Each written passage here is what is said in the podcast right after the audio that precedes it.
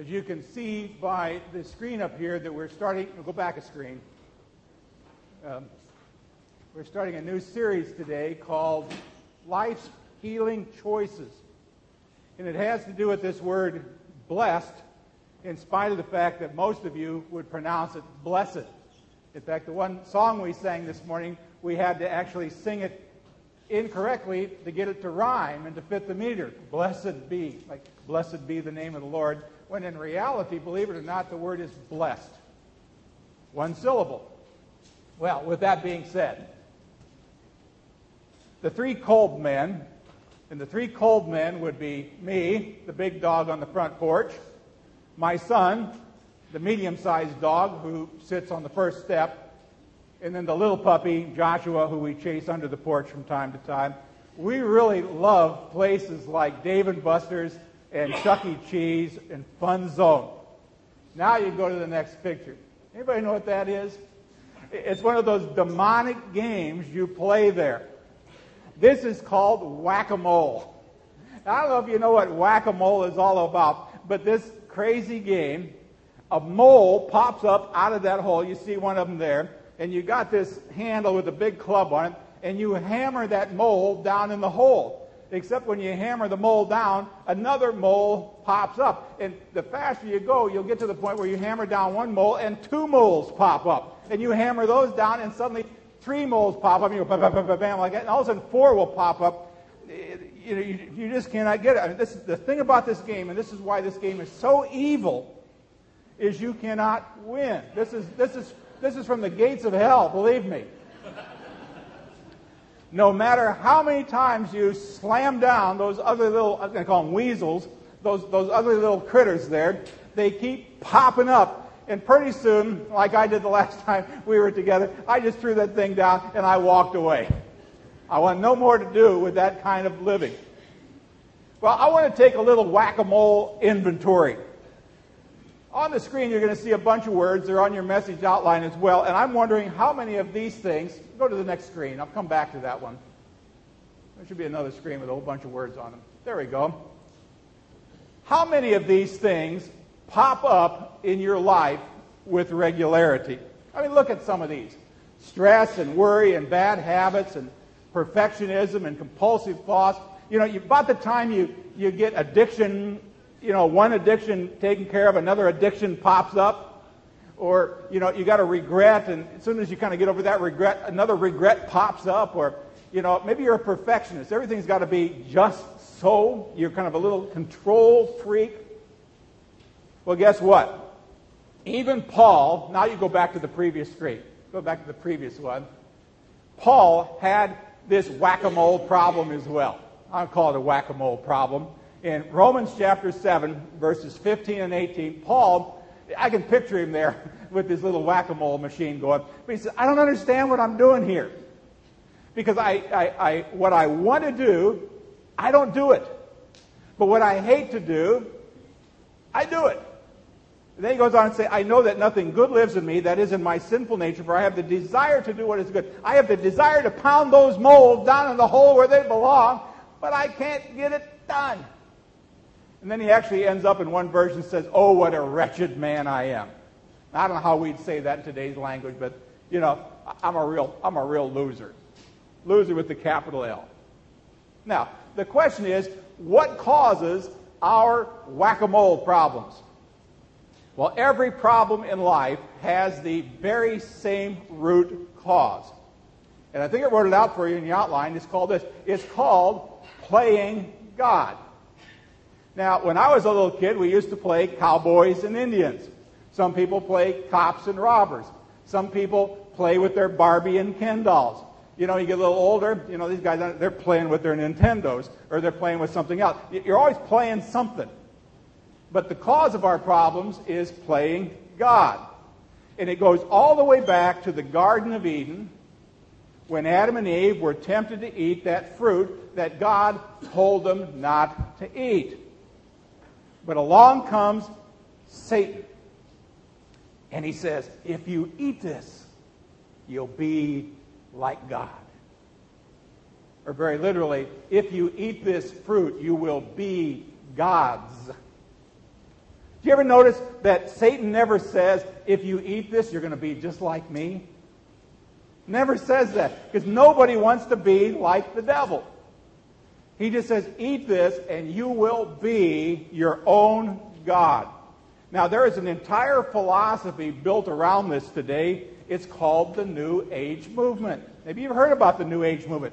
Maybe you've seen cars driving around town. They've got a, a crystal hanging from their, their rearview mirror. That's part of it. They buy their crystals and they have all this kind of stuff. But the essence of the New Age religion, in whatever form it comes in, is that you are a God. You are divine. They will tell you that God is in you, and because God is in you, you are God. Well, playing God is our oldest temptation. Ezekiel, you see the passage on the screen, an Old Testament prophet, was talking about the king of Tyre.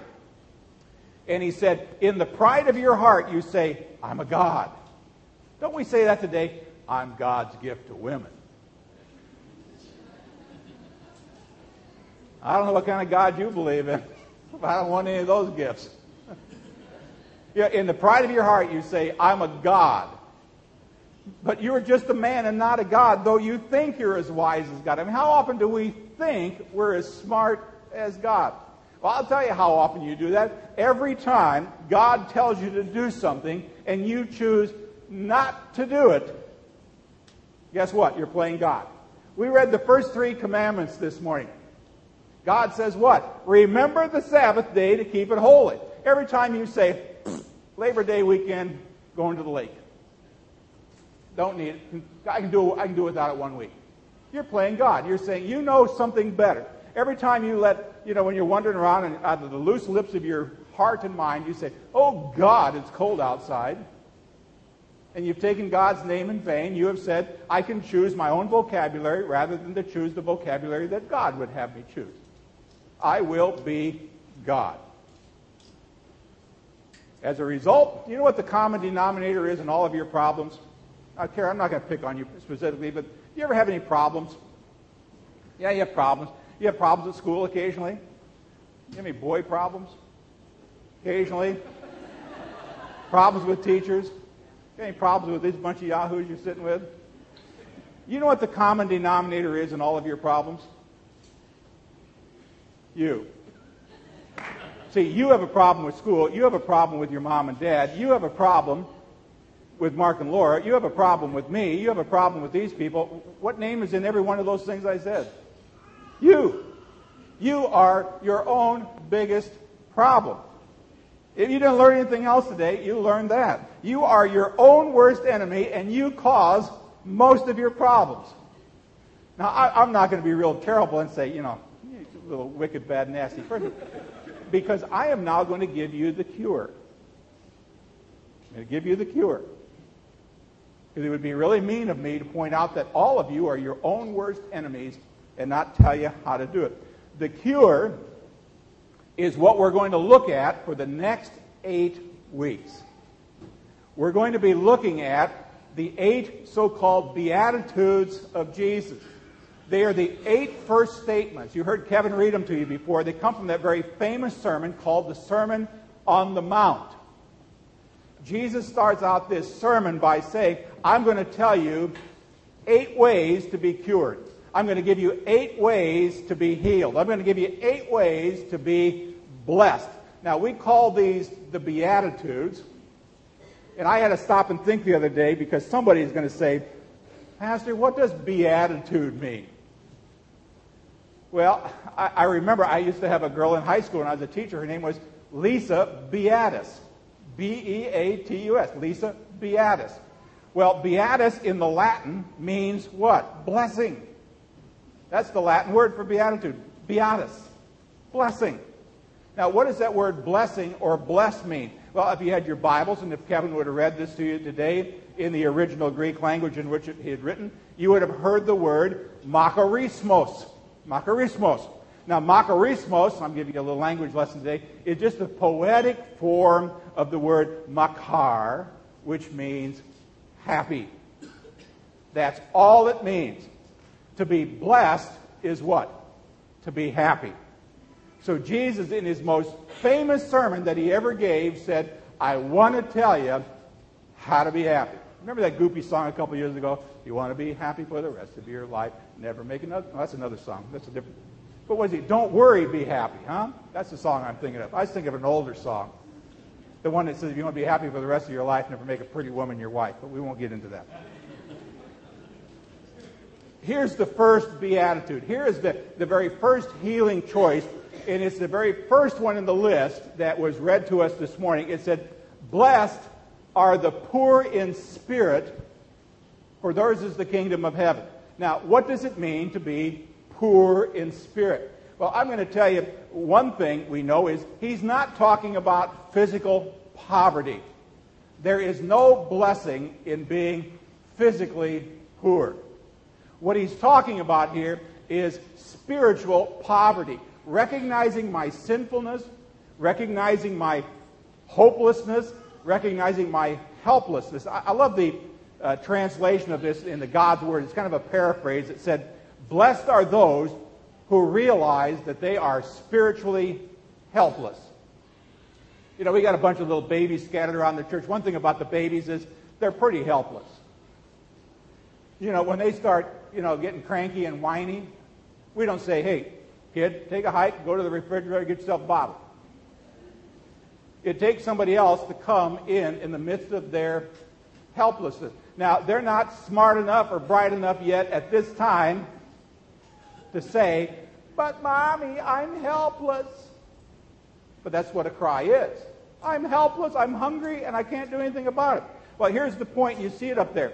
The point is that I need to get to the point of I admit that I need help. I admit I'm powerless to control my tendency to do the wrong thing and that my life is unmanageable. My life is a mess. That's what it means to be poor in spirit.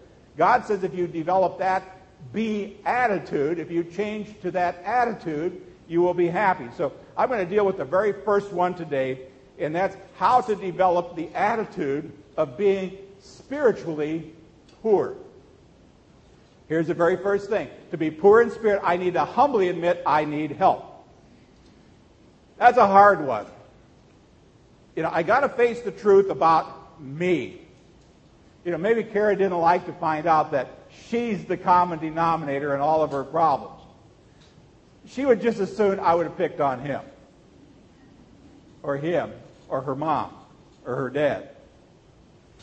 I'm just saying we got to stop living in denial, Kara. and denial is not a river in Egypt. Denial means that you kind to get over it. That's why I call this first choice the reality choice. It's called, it's, I could have called it a get a grip choice. I have to face the truth about me. But the truth about the truth is that I don't like the truth. Remember when Tom Cruise told the guy in the movie, or the guy in the movie, was it uh, Jack Nicholson said, You can't handle the truth. Yeah, we can't handle the truth. Dustin, you love the truth about other people. But you have trouble with the truth about you. And so do I. But see, the good news is that all of your habits, all of your hurts, all of your hang-ups, all of that common denominator stuff can be healed. The bad news is, Kara, the bad news is, Dustin, the bad news is, Barry, it takes humility. Yikes. In other words, you've got to humble yourself. You've got to swallow that I'm God pride because Jesus says what? Jesus said, God resists the proud and he gives grace to the humble. There's your whole key out of this. Now, what is grace? Well, some of you remember, you know, G R A C E, God's riches at Christ's expense. Another way of saying it is grace is the power you need to change. You can think to yourself mentally today, I don't care whether you're Ted or whether you're sitting way back at Eddie, is there anything in your life today that needs to be changed? The answer is, well, I'll give you the answer first of all, yes, because you're both the common denominator in your problems too. And what does God say? God says, I will give you grace if you humble yourself. I'll give you the power to change whatever you need to change. Now, God opposes the proud and gives grace to the humble. So if I want God's power to change, I need to learn something about humility. Now, what does this mean? Well, I, am going to get pretty specific here. There are some points that you need to admit about yourself. I picked on Kara enough. I'll, I'll talk about myself for a moment. Uh, there, are some, there are some things that I regularly have to admit about myself if I expect God to bless my life. And these are things you need to do. The first thing I need to admit is that I'm broken. I'm broken. I have been broken by nature because I was born to sinful human being. I've been broken by nurture. I wasn't treated the way I should have been treated. And so I'm just broken because of that. I learned bad habits from who? Probably from parents and grandparents and everybody else. I'm broken by the sins I've done. I'm broken by the sins that other people did against me. I, I am broken by the really stupid choices I made in life. I, I've been, I'm broken by the circumstances in my life. All I'm saying is, I'm not perfect. I said that once before in one of the churches I served, and somebody came up to me afterwards and said, Pastor, we don't like hearing that you're not perfect. We know you're not, but we don't like hearing it. They preferred their pastor to be perfect. I got news for you. Nobody's perfect. I'm broken. I am a poor, miserable worm of a sinner. And guess what? That takes humility to say that. It's nothing I'm proud of. The second thing I need to admit is that the secrets that I hold on to make me sick. Psalm 32 says, When I refused to confess my sins, I was weak and miserable, and I groaned all day long. My strength evaporated like water in the summer heat. Finally, I confessed my sins to you, and I stopped trying to hide them all, and you forgave me, and all my guilt was gone. Let me ask you a really important question. What are you pretending today is not a problem in your life? I mean, you're going to fake it till you make it, but you're going to break it. That's all I can tell you. You hang on to some sins and you keep them inside, it will just fester. And guess what? Someday it's all going to come out. All over you and all over other people. That's why you deal with it now. The third thing I just need to admit, I just need to admit it to defeat it. Proverbs 28 says, You will never succeed in life if you try to hide your sins. Confess them, give them up to God, and God will show you mercy. I also need to, I also need to confess my pride, that my pride and my fear keep me stuck. And this problem is as old as man because I'm afraid to admit who I am. What do I do? I find all kinds of ways of hiding. Remember in Genesis when they ate the apple they shouldn't have been eating, and God came walking in the garden one night, strolling through. Hey, Adam, Eve, where are you at? What'd they do? They hid from him. They were naked. They were ashamed. They were embarrassed. Now, do you ever put any masks on so we hide? How are you doing? Oh, I'm doing just fine. Everything's okay with me. We hide behind our masks.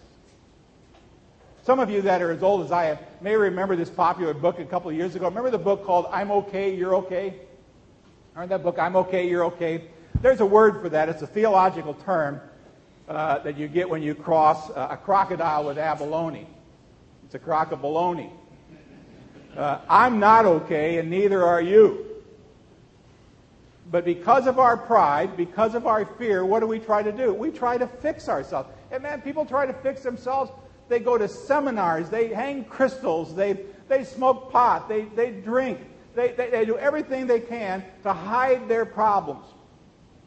Jeremiah says, My people have committed two sins. One, they've forgotten me, the spring of living water. In other words, they've forgotten where they can get a good drink. And number two, they've dug their own broken wells that don't hold any water. You ever hear that before? That idea doesn't hold any water. Guess what? Every time you try to heal yourself, that doesn't hold any water. Go back to the living well. So the first thing I'm going to do is what? I am going to humbly admit that I need help. Here's the second thing. If I need help, I guess the second thing I should do is I should ask for help. I'm going to ask God for help. Paul said in 1 Corinthians 1, we despaired of even life itself. I don't know if you ever thought about that Bible passage, but, but Paul was really saying he was so depressed, so discouraged, he was ready to give up on life. I don't know if that many thought he was going to commit suicide, but he was bottomed out. But that verse goes on. He says, But we saw how powerless we were. That's step one. That's being poor in spirit. I don't have the power to change. He said, But that was good. It was good for me to do what? To admit my helplessness and powerlessness. For then we put everything into the hands of God. See, you don't know God is all you need until God's all you got. For we put everything in the hands of God. It says, who alone could save us, for God could even raise the dead. Think about that. God is able to raise the dead. Did that with Jesus, didn't he? It stands to reason then that if God can raise a dead person, he can raise a dead marriage. If God can raise a dead person, he can raise a dead career. If God can raise a dead person, he can raise a dead dream or a dead vision. If God can raise a dead person, then he can restore the love and the romance in your marriage. You go on and on. Now, anybody can bring good out of good. You bring me something good, and I can, I can bring good out of that. But only God can bring good out of what? Out of bad. He specializes in turning crucifixions into resurrections. Or like kind of like our church sign says now, Jesus got crucified, but Satan got nailed. He took something that seemed pretty bad and turned it into something pretty good. Nailing Satan.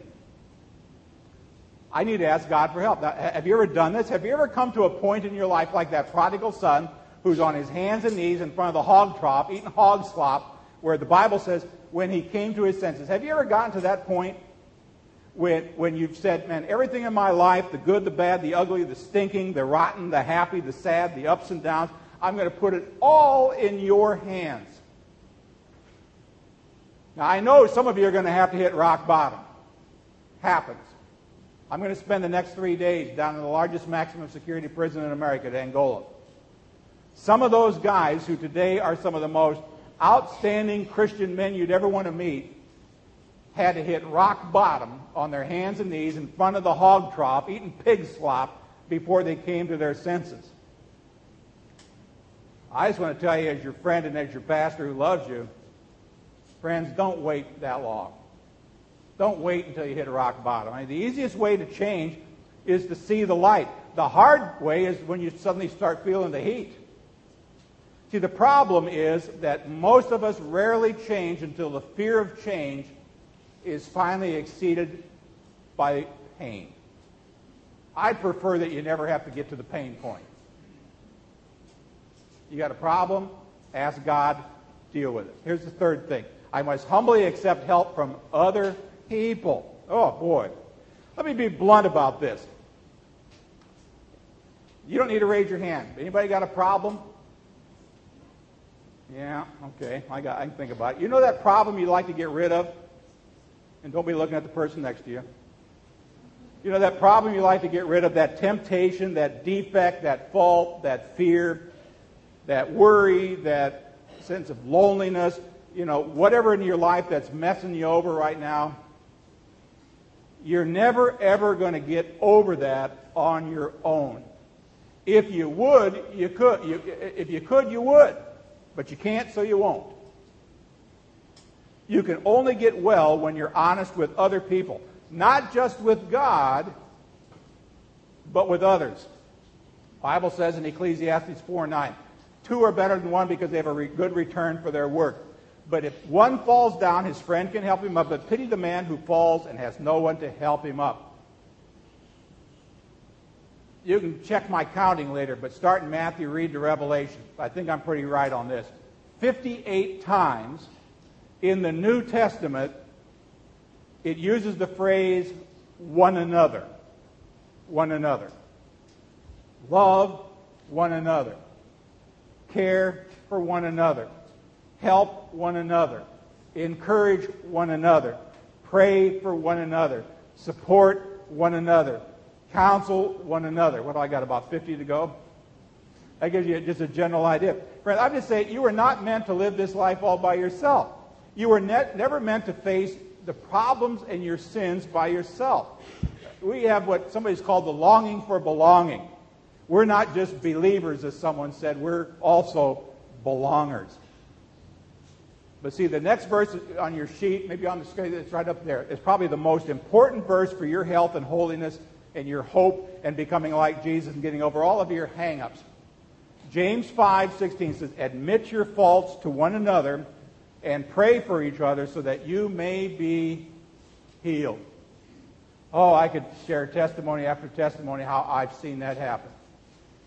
I've seen people who walked into my office that were bent over like old people, could barely walk, and complained about pain in their body and pain in their head. And, Pastor, they wanted to know whether I would pray for them to relieve this pain. They just couldn't straighten up. And I, I always say, surely I will pray for that pain, but can we talk a little bit? And there have been times, too many to count, that in the conversation, people began to suddenly tell me that there were things worse in their life than the pain in their body. It was the pain that they were carrying around in their life. I remember a young girl in her 40s, all hunched over and in pain, who talked about having had multiple abortions and feeling the pain and the suffering of carrying that around and she told me that I was the very first person that she had ever told that to. She'd even kept it from her husband. And when we talked about how there's even forgiveness in that sin, even forgiveness there, and we pronounced the forgiveness of God over her, that young woman sat up straight. And she walked out with her head held up. The pain in her body was gone. Why? Because the pain of her sin was also gone. Pray for each other that you may be healed. Now, I'm not talking always about physical healing, but sometimes that's what happens. Some of the physical problems we carry around with would disappear if we would confess sins to God and confess to another person and have them pray for you. Now, you don't need to go tell everybody. I'm not asking for you all to come down here and tell me this morning. I don't need that. I'm not telling you to rent uh, the Goodyear blimp and fly it over the Super Bowl. You know, Mark Pulliam did the following. I'm not doing that. You only need to tell one or two other people, people you trust, people who don't have a big mouth. You don't. You know, there's some people that they're like a walking billboard. They know everybody else's business and they blab it all over the place. You don't need to tell people like that. You need to tell people who will love you unconditionally, who will not look at you in judgment, but people who maybe sometimes will say, been there, done that, got over it. People who aren't going to blame you. You don't have to tell everybody. I want to suggest to you, friends, that the Bible says you ought to tell somebody. Because when you confess it to God and you tell someone else, that's where the healing begins. I am fully confident that these next eight weeks are going to be life changing weeks. I, I should say, they can be life changing weeks. But Jesus' Beatitudes have nothing, I'm going to be bold about this, these next week, eight weeks will have nothing to offer you if you do not have a relationship with God through Jesus. If Jesus is not your Lord and Savior, these next eight weeks, right over your head. Won't do a thing for you. Romans 5 6 says, when, you, when we were unable to help ourselves, when is that? Right now. At the moment of our need, when was that? Right now. Christ died for us. Maybe all I'm saying today, friends, is this Jesus came to give you grace.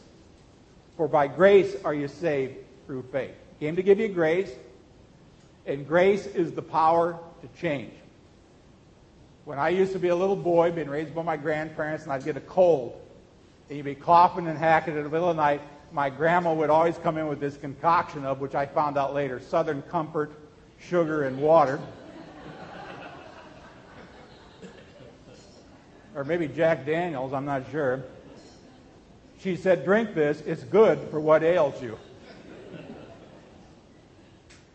I'm telling you, you don't need, you don't need that. God's grace is for what ails you. Now, I know that there's probably still, I, I, know this every time I'd ever say this, I know that there are always people who still sit there and will say, but my problem isn't that bad. If you told me that, I'd say, well, how bad does it need to get before you need help? Let's pray. Father, not a one of us here is perfect. We all have areas in our lives that are unhealthy and out of balance. Some of these areas, Lord, are so painful that we can hardly even stand to think about them. And I know, Lord, that there are people here today who, who've struggled with shame and guilt and secrets and depression and low self esteem. There are people here that are struggling with habits and secret sins and hurts and fears of being out of control or the fear that they're losing their mind or just plain simple going crazy. Lord, give them, give me the courage to take the first step to help and help right now.